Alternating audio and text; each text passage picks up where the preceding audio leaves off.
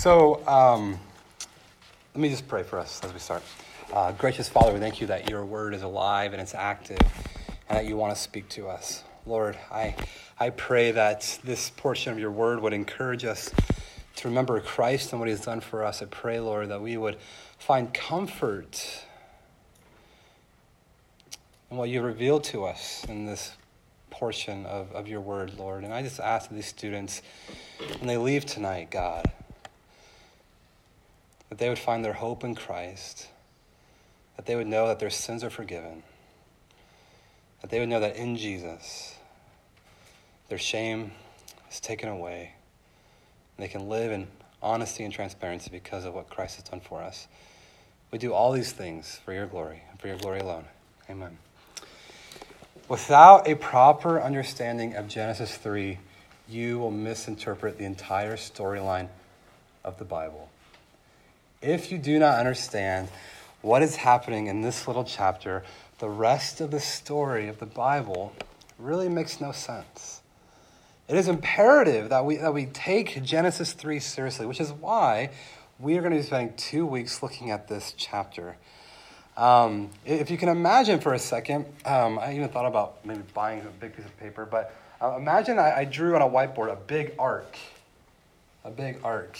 Um, now, that arc is what we call the, the, the, the gospel arc, right? Where the whole storyline of the Bible is on this arc, where it has a beginning, right? And then it has a, a climax in the middle, and it has an ending, right? So, what, what we are looking at here is the very kind of beginning of this arc where God has made his creation. He has declared it to be good. He has made man in his image. He's given man a helper. But now the narrative takes a shift. Now the narrative begins to actually bring in tension. And before we read the text, let me just ask a few questions. How many of us have struggled with questions of why? Why is there so much pain? and misery in the world? Why do tsunamis wipe out thousands of people?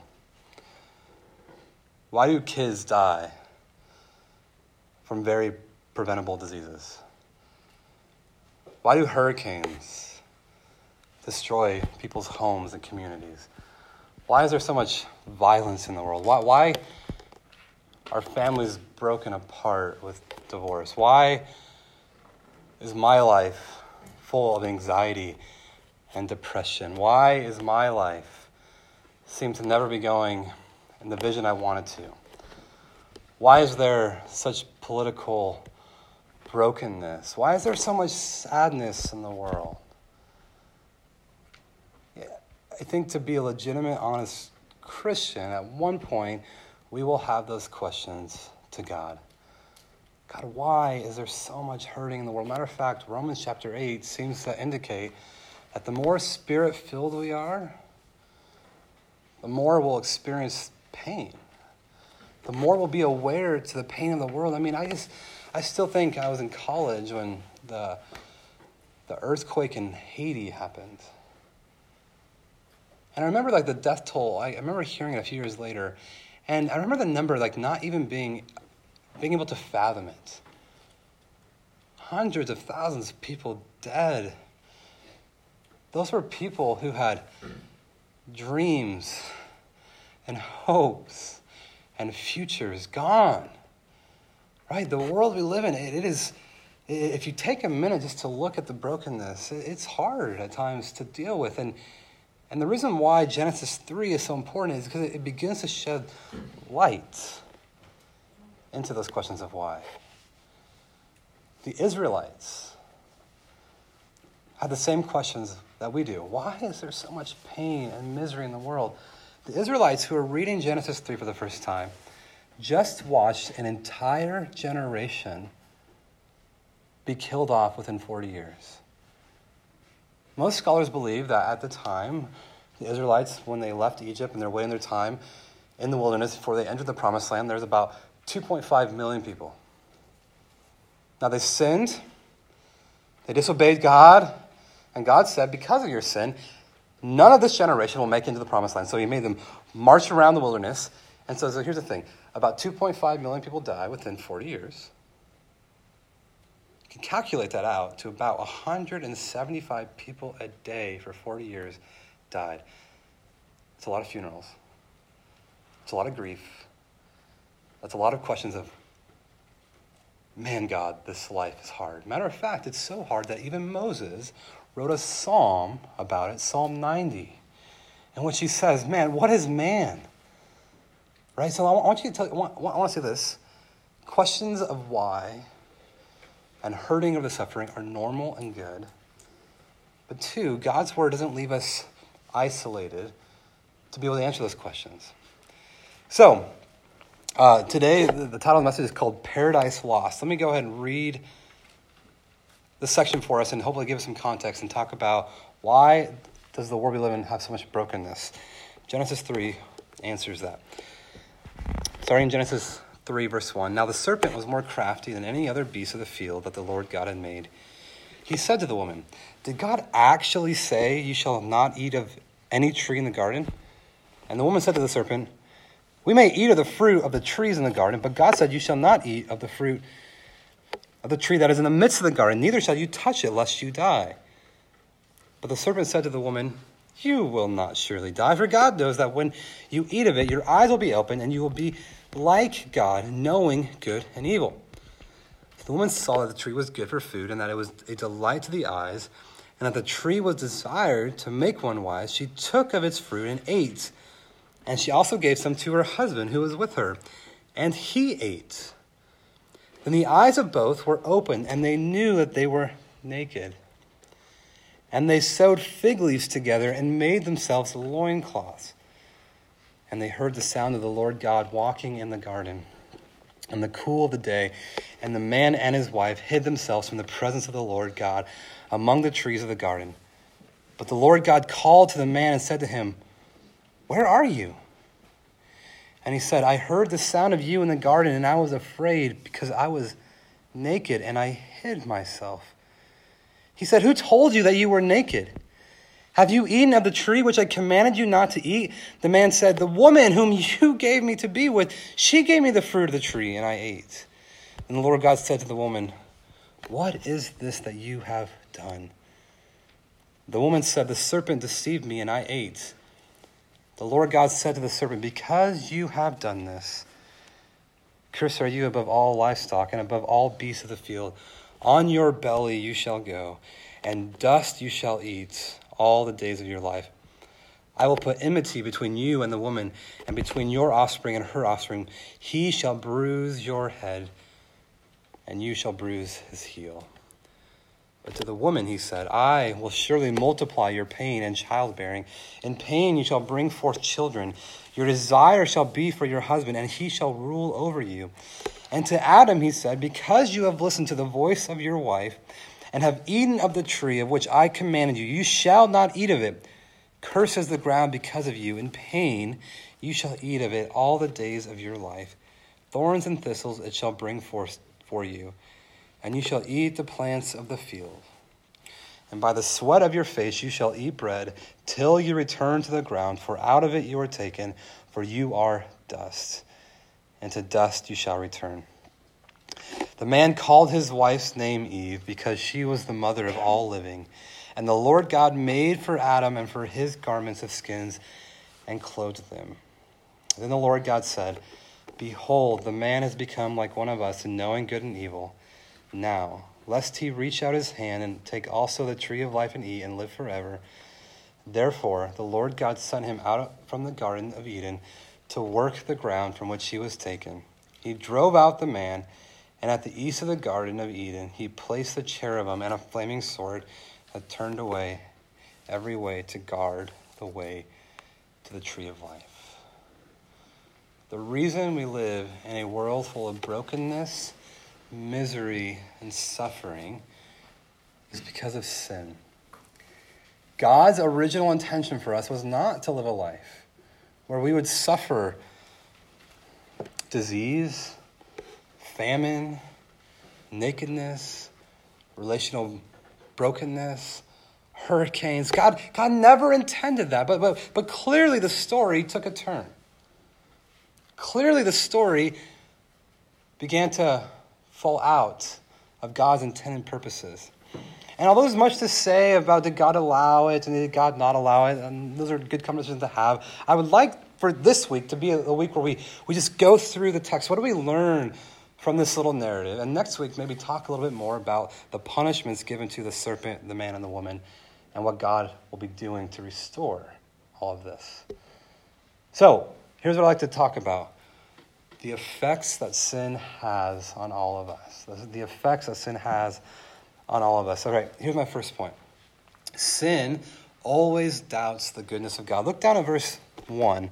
Now, the serpent was more crafty than any other beast of the field. Now, a lot of people conjecture who is this serpent? Is he Satan? Is he like an offspring of Satan? Is he some demonic force?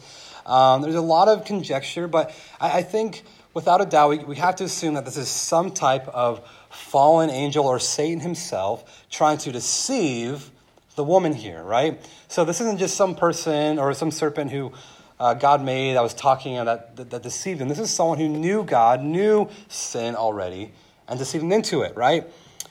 And so what he, he comes up to not the man, interestingly enough, because why not the man? Because the command to not eat of the tree actually went to the man and not to the woman. Actually, do me a favor, look down at chapter 2 and verse 8. And the Lord God planted a garden in the Eden in the east, and there he put the man, Eve has not been yet made, whom he had formed. And out of the ground the Lord God made to spring up every tree that is pleasant to the sight and good for food. The tree of life was in the midst of the garden, and the tree of knowledge of good and of evil. Now look at verse 15. The Lord God took the man and put him in the Garden of Eden to work it and to keep it. And then what did God do? The Lord God commanded the man, saying, you may surely eat of every tree of the garden, but the tree of the knowledge of good and evil you shall not eat, for in the day that you eat of it, you shall surely die. So it was Adam's responsibility to lead. We talked about that last week's message that, that the man is the one who leads. But the serpent goes to the woman. Adam is not leading. And, and, and so, what does the serpent do? What is his strategy? What, what is his main way of trying to get humanity to disobey God? Did God actually say this? He begins to question God. And more than that, do me a favor, look down at verse 4 of chapter 3. But the serpent said to the woman after she gives her defense, You will not surely die. For God knows that when you eat of it, your eyes will be open and you will be like God. God is so overbearing. He doesn't mean that. God just puts a lot of rules out there. You're not going to die. What is the serpent doing? He is assaulting the goodness of God. God, God didn't, God is just a overbearing landlord. He, God is all about giving rules and having no fun. And the woman begins to think about that. Huh. Yeah, that, it looks desirable, looks good, and, and I could have a more insight. I, I can know between good and evil. Now, a lot of people at this point in the story question why did God even put that tree there? Why did God even give Adam and Eve a choice? Why couldn't He just made them and right now we'd all be happy and no sin or misery and no early deaths or disease? Well, why did God have to do that? Well, let me ask you a question. Do you want people to love you for who you are or to love you because they're just kind of robotic in their love for you and they just do it because they're supposed to? God put that tree in there to give them a choice. Because obedience doesn't mean anything if there isn't a choice not to do something. So God clearly puts in the tree to say, You shall love me by obeying me. And there has to be a choice. So God gives the tree, and the serpent, his first job in bringing sin to the world is what? Questioning the goodness of God. Let me tell you guys something. Every single time you sin, willfully or in ignorance, here's what we are saying God, your law for me is not good. My way is better. Do you guys see what the first sin is? Matter of fact, all sin is this sin. Look down at verse 5 again. For God knows that when you eat of it, your eyes will be opened and you will be like what? What does it say? Your eyes will be open and you will be like God. Verse 5. Knowing good and evil. Here, here, here's what sin always is sin is always pride, where we think that we know better than God. God says, hey, don't do this. This will lead to your harm. This is no good. This leads to misery. Do not have sex outside of marriage. That doesn't seem good. That doesn't seem like fun. That wars against how I've made, been made biologically. I am not going to do that. Every single time you have an attitude, a thought, a word, an action that goes against God, what you are in essence saying is my way is better than God's way. You are exactly doing what the serpent says here. You will be like God. Every time we fall into unbelief or into sin or into disobedience, we are doubting the goodness of God. We are putting ourselves in a way to which we say, My way and how I see how the world should operate is better than God's. Sin is always thinking that we know better than God. And here's what I want to say to you guys listen. Sin always promises but never delivers. Right? Isn't that, the, the, he says, you're not going to die. You'll actually be like God. But what happens when they eat of it? A whole bunch of dysfunction. As a matter of fact, in the weeks to come, we'll continue to see how this spiral of sin leads to polygamy, it leads to rape, it leads to murder, it leads to people being so godless that God has to send a flood. Sin is always leading to misery and pain. And guys, let me tell you something. When we are struggling with sin, we need to remember, we need to remind ourselves that God's word, his command, his rules, his statutes are good. If there is ever a desire in you to do something that wars against what Scripture is, let me tell you that it's your desire that's wrong. It's not God's. Consider Jesus in Matthew 4. He's in the wilderness and he's fasting for 40 days. And who comes to him? Maybe it was a crafty little serpent. We're told it was Satan himself. And he came and he, and he, and he said, Hey, if you bow down and worship me, I'll give you all the kings of the world. Hey, if you're really God, why don't you take these stones and make them into bread? But you know what Jesus did every time? Quoted Scripture. Because he knew that Scripture was to be obeyed, that, that, that God and his commands are for our good. When you're tempted to sin, when you're tempted to, to, to jump on whatever hobby horse or cultural trend there is of the day and to war against what God's word says, let me tell you, it all started here with a crafty little serpent getting us to think that God's way really isn't that good. How many of us have thought that being a Christian and reading the Bible was just a book? Man, they're just so uptight, those Christians. Man, my youth pastor, he just is all about like making sure that, you know, we don't do this, we're not holding hands, and, and man, all those rules that youth group, and I, I mean, I've seen people come in and come out all the time because to them, religion was all about obeying a bunch of laws. See, subtly in our thinking, we sometimes doubt the goodness of God. And when we are sinning, his love we do not know. Sin always doubts the goodness of God. Second, we learn that sin always leads to shame and guilt. sin always leads to shame and guilt. So they, they take the, the fruit, she brings it to her husband, they eat it. I don't know if it was like immediately, the next day, but it seems like it's pretty close, right? In verse 7, what happens? Look down. Then the eyes of both were opened, and they knew that they were naked. I have this vague memory when I was a, in um, Sunday school, I was like a fourth grader, and we we're talking about this story. And the teacher asked the question, What was the first thing that happened when they took of the fruit? And this kid named Chris was like, oh, Well, I guess they felt a little breeze. Yeah. What, what must have been like for people who their nakedness was just so a part of it, and they, they had no idea. And for one moment to look and to feel the need to cover. Right?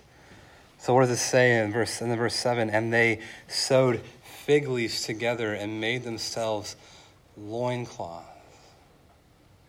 Sin will always lead to us hiding and covering. See, Adam, he has always only known what it was like to be intimate with his Creator. He always only knew what it was like to be fully in his presence in the garden when he was working. Adam only ever knew what it was like to be perfect without the, the mar of sin. But the second he ate of that fruit, what was his instinct in that moment? To hide. I always think this verse is a little funny, where, where verse 9, the Lord called to the man and said, Where are you? In Hebrew, that's what we call an interrogative question, where it's a question seeking information. Do you think God didn't really know where Adam was? Do you think God didn't know the answer to the question of who told you that you were naked? You see, we do the same thing when we sin. We hide and we cover. We hide and we cover. Let me give you a few examples of this, okay? One, when it comes to confessing our sin, we don't tell the truth. Hey, how's it going? You walk with the Lord. Oh, it's going pretty good, I guess. Oh, yeah? What, what are some things you've been struggling with? Uh, well, you know, um, sometimes I, I get kind of mad at my little brother because he is annoying. If that was the worst sin you struggled with, man, I don't I don't even feel worthy to look at you. Right? Like that that's that's the extent of your holiness that the worst thing that you struggle with is that sometimes you get annoyed with your brother. But what's the truth? That deep down, there's a heart full of anxiety, of jealousy, and comparison. There's gossip, there's slander, there's bitterness, there's anger, there's rage. But what do we do? We cover. We hide, right? We, sometimes we literally how we run away from that person. If anyone's going to expose us, we are so fearful of man that they're going to expose us, that, that they're going to put a spotlight on that ugly little sin. And so what do we do? We cover behind a perfect Instagram story. We put up walls. We don't let people get close to us. We give half truths. We say that we struggle with minuscule sins when really, deep down in our hearts, we are alone and we're scared that if someone actually knew who I was, they would reject me. This is what sin does. We hide and we cover. We hide and we cover. We, we try to put on whatever God, whatever idol that we worship, hoping that maybe it'll make me feel secure for a moment. I don't want people to see who I really am.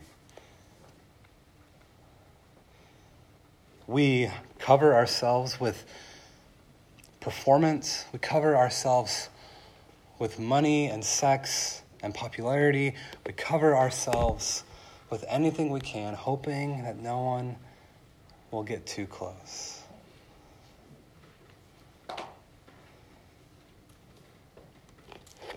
Sin always leads to shame and guilt. I, can I just say something really quick? This was this isn't in my notes, obviously, because my notes are gone, but it wasn't in my earlier notes of what I'm remembering.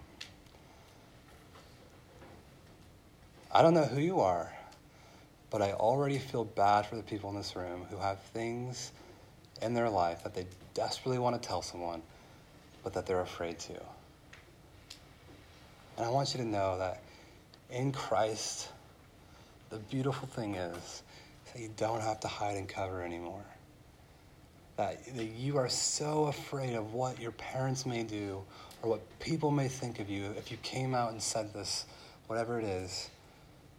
But I want you to know coming to the light is always better than keeping it isolated in the darkness. Come forward with your sin, never hide it. Because here's the thing God knows already.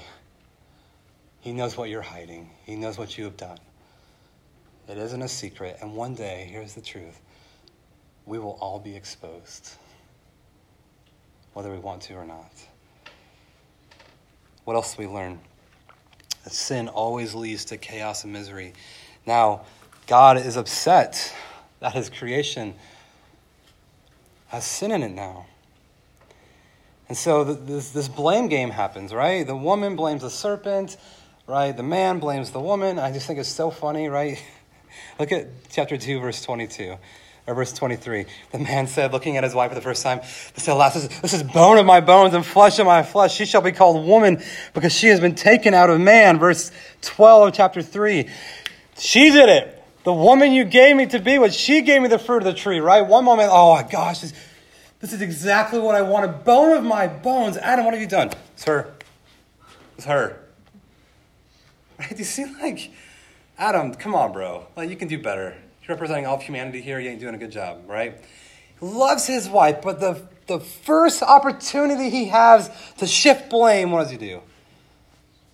Well, you gave her to me. Sin always leads to chaos and misery. So, so we'll spend a little bit more time on this next week, but I will go over a little bit. So in verses 14 through 19, God gives a series of curses.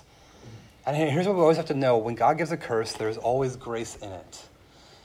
So, uh, for example, we'll, we'll, skip the curse of the serpent for a second. Um, in verse 16, to the woman he said, I will surely multiply your pain in childbearing. In pain you shall bring forth children. Here's the curse childbearing will now be hard. Here's the grace you still get to have children. And some people think that. Uh, he's talking about just the pain in childbearing, but, but really in Hebrew, it's the idea that all of parenting now will be hard.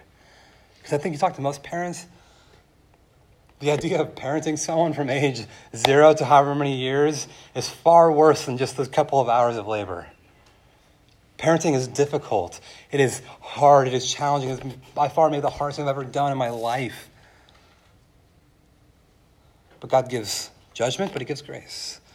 Look to the man. And Adam said, uh, verse 17, because you listened to the voice of your wife and you've eaten the tree, curse of the ground because of you. In pain you shall eat all the days of your life. So the ground will still produce bread, grace, but work will be hard. We talked about this a few weeks ago, right? Work is a God given thing where God has designed us to reflect His glory and all the different things that we can do in artists and in law and in medicine and education. Every single thing that we do reflects God's glory, but now this work will be hard. You'll put 10 minutes of work in, and it's really hard, and your brain just immediately fights this. This is hard. I'd rather just look on my phone. We procrastinate, and it's difficult, and we sweat, and we smell, and we get splinters, and our backs hurt, and our feet get sore, and the sun scorches down on us. Everything now is different. Life will never be the same. Everything about the world that they knew it was completely gone. Like they woke up the next day thinking it was all a bad dream, but it wasn't. Because Adam and Eve chose to eat that fruit and disobey God, the world now groans. Earthquakes happen, tornadoes and more than that, the, the, the, the, relational brokenness. I mean, we already looked at a little bit where Adam and Eve begin this blame game, and then they begin to fight over who's at fault. So much of the world and so much of sin is just chaotic and bad. And let me tell you something. You may think that the little sins that you do aren't that big of a deal, but bank on it. Listen sin always leads to chaos and dysfunction. I said earlier this point that sometimes sin promises but never delivers. Now, here's the thing we wouldn't sin if there wasn't any pleasure in it. We wouldn't scream our heads off at our parents or our sibling if it didn't feel a little good at the moment. We wouldn't do sexual sin if there wasn't some enticement. We wouldn't cheat or steal or covet our neighbor's stuff if there wasn't a little enticement to it. But what does it end up doing? It creates dysfunction. It creates broken homes, orphan children, early death, disease. And yet, we take sin so lightly sometimes. Matter of fact, people will change churches. And they'll quote the reason by saying, You talk about sin too much.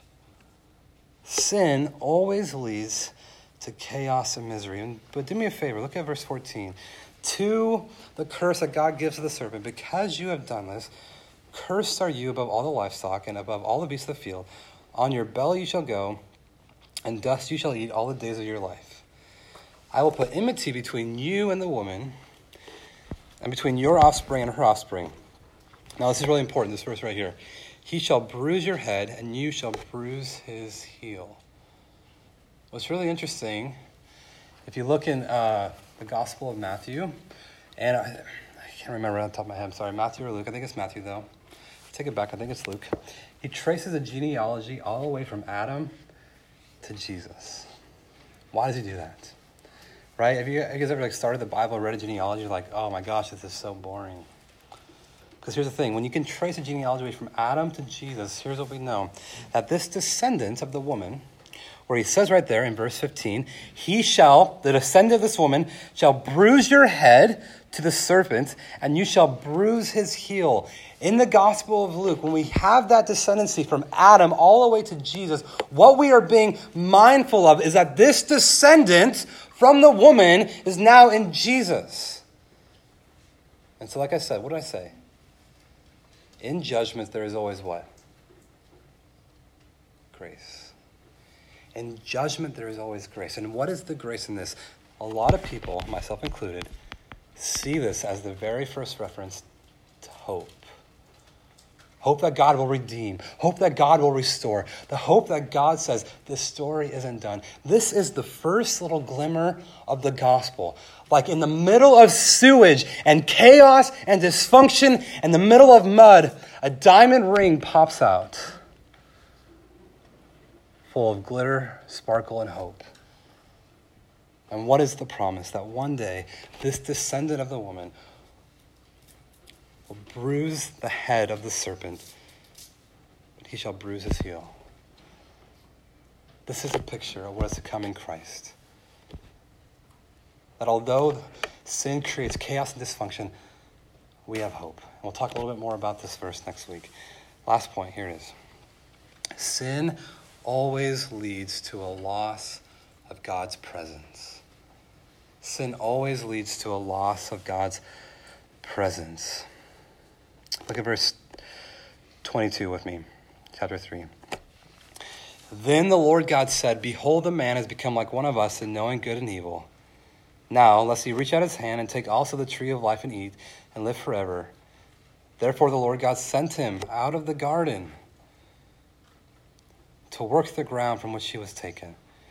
He drove out the man and at the east of the garden, he placed a cherubim and a flaming sword that turned every way to the guard the way to the tree of life. Yes, sin always begins with doubting God's goodness. Sin will lead to shame and guilt where we want to cover ourselves, we want to hide. We don't ever want anyone to know us. As a matter of fact, when, when Paul in Romans, he says, Woe is me, sinful man. Do you know what he's realizing? That when he realizes how sinful he is before a holy God, what is his reaction? Woe is me. Don't even look at me. That's what sin does. It creates this covering and this shame. Woe is me. But, but more than that, sin leads to, to chaos and misery and dysfunction. But, but, but far more than all of that, far more than the hurricanes and, and the relational dysfunction, and far more than you sometimes feeling scared to share your sin, far more than anything, sin cuts off our lifeline with God. Where Adam always knew what it was like to, to walk with God in the garden, where, where, where Adam would hear the voice of God, where Adam never for a second, an innocent child would think that, that God was far away. Now what happens? because of sin, Adam is banished from the presence of God. And Adam lived to like 900 something years old, but I guarantee you, after this day, I want to believe that he cried himself to sleep, knowing of what he had in the garden that closeness and that intimacy with God. Listen to me clearly. Sin will always choke out your relationship with God. It'll always strangle your intimacy and the presence of God in your life. When you take sin lightly, it is impossible to be close to God. And I would even add to that sexual sin kills your walk with God and your intimacy faster than any other sin. How sad is it that because of sin, man no longer can know God? God is holy. God cannot be in the midst of sin. God, God has nothing to do with sin. God is light, and in him there is no darkness at all. And because of Adam, now every single generation, every seed of Adam will now be tainted with sin. Yes, we see sin come from the serpent, this crafty serpent, but you want to know something? Sin now is so ingrained into our lives that it's not just the sin out there, Oftentimes, the sin and the dysfunction that we see in the world comes right here in our hearts. Right here. Not out there, right here.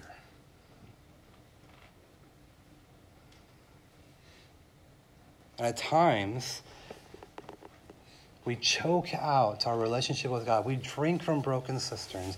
We worship and we bow down at the gods of entertainment of sex and success. But here's the hope. Here's the hope. Verse 20, look down with me. The man called his wife's name Eve because she was the mother of all living. Here it is, maybe the best verse after verse 15. And the Lord God made for Adam and for his wife garments of skin and clothed them. This verse is incredible. This verse is incredible. Let me tell you why. Because of their sin, they are banished from the presence of God. But God, in his judgment, there is always what? there's always grace. The little fig leaf that they tried to sew wasn't good enough. Do you want to know why? Because when we try to cover ourselves, it never works. It always just leads to more pain, more insecurity, more anxiousness, more depression when we try to use whatever we can, when we try to use success, when we try to use our family's accomplishments, when we try to use our good looks, when we try to use whatever to cover ourselves, it never works. We need to be clothed by God. You guys, listen. Sin is the worst thing to ever happen to humanity. It is the worst thing to ever happen to you, which is why I say repeatedly, over and over and over again to you, that the biggest need you have in life is to have your sins forgiven, and that is only through Christ. See, praise be to God that we know the end of the story. Praise be to God that we know about Jesus. Because what do we know about Jesus? That he was ultimately banished from God while on the cross. Jesus suffered an eternity of hell, being separated from his Father. He was the true one who was banished from God so that we would never have to feel this again. So that God could provide the clothing of his son's perfect righteousness for us.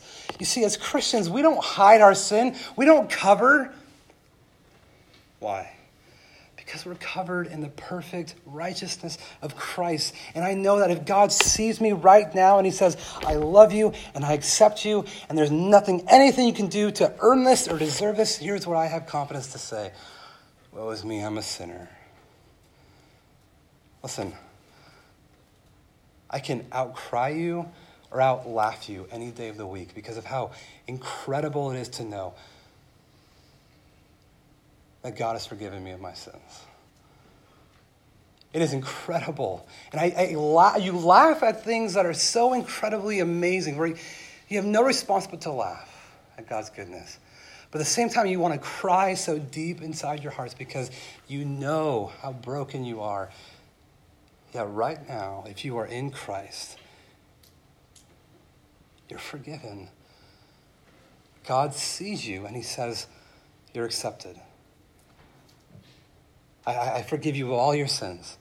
You have to believe that. You have to take that truth and put it into your heart. Guys, listen, my job here is not just for you to have another lesson on a text that's thousands of years old. What is our goal? That we would love Jesus more. And when we can see that it was Jesus who ultimately took our curse on the cross, who was cast out of the camp, who became sin so that we could have the righteousness of God. It is only then and there can we begin to see the glimmer of hope that in Christ, what is God doing? He is restoring and redeeming all people, places, and things to himself. Jesus is re Edenizing the world. That's why being a Christian it's a marvelous thing. It's the best thing. This is why every single week we want to just sing about the gospel. We want to talk about it. We want to remind ourselves and each other of, hey, don't forget, your sins are forgiven. Your sins are forgiven. Let's pray. God, thank you for the incredible blessing it is to know that our sins are forgiven. Father, I, I, I I think that many times we don't take this point seriously enough. We, we, we think our sin is so light and minuscule. But Father, I just pray that when we see in Genesis 3 that the world went into chaos and disorder, you had a plan all along that you would send Jesus. And he would truly take upon this curse and this punishment so that we wouldn't have to. Lord, this is my prayer that you would put faith in these students' lives, that they would see Christ, trust in Him, depend on Him, and that they'd be able to watch the shame and the guilt of their sin fall away. Why don't you guys take a minute and just ask God to make these truths reality in your life? Just Lord, we're going to sing two more songs in a second, but just take a minute, pray to God, ask Him to see that your sins are forgiven.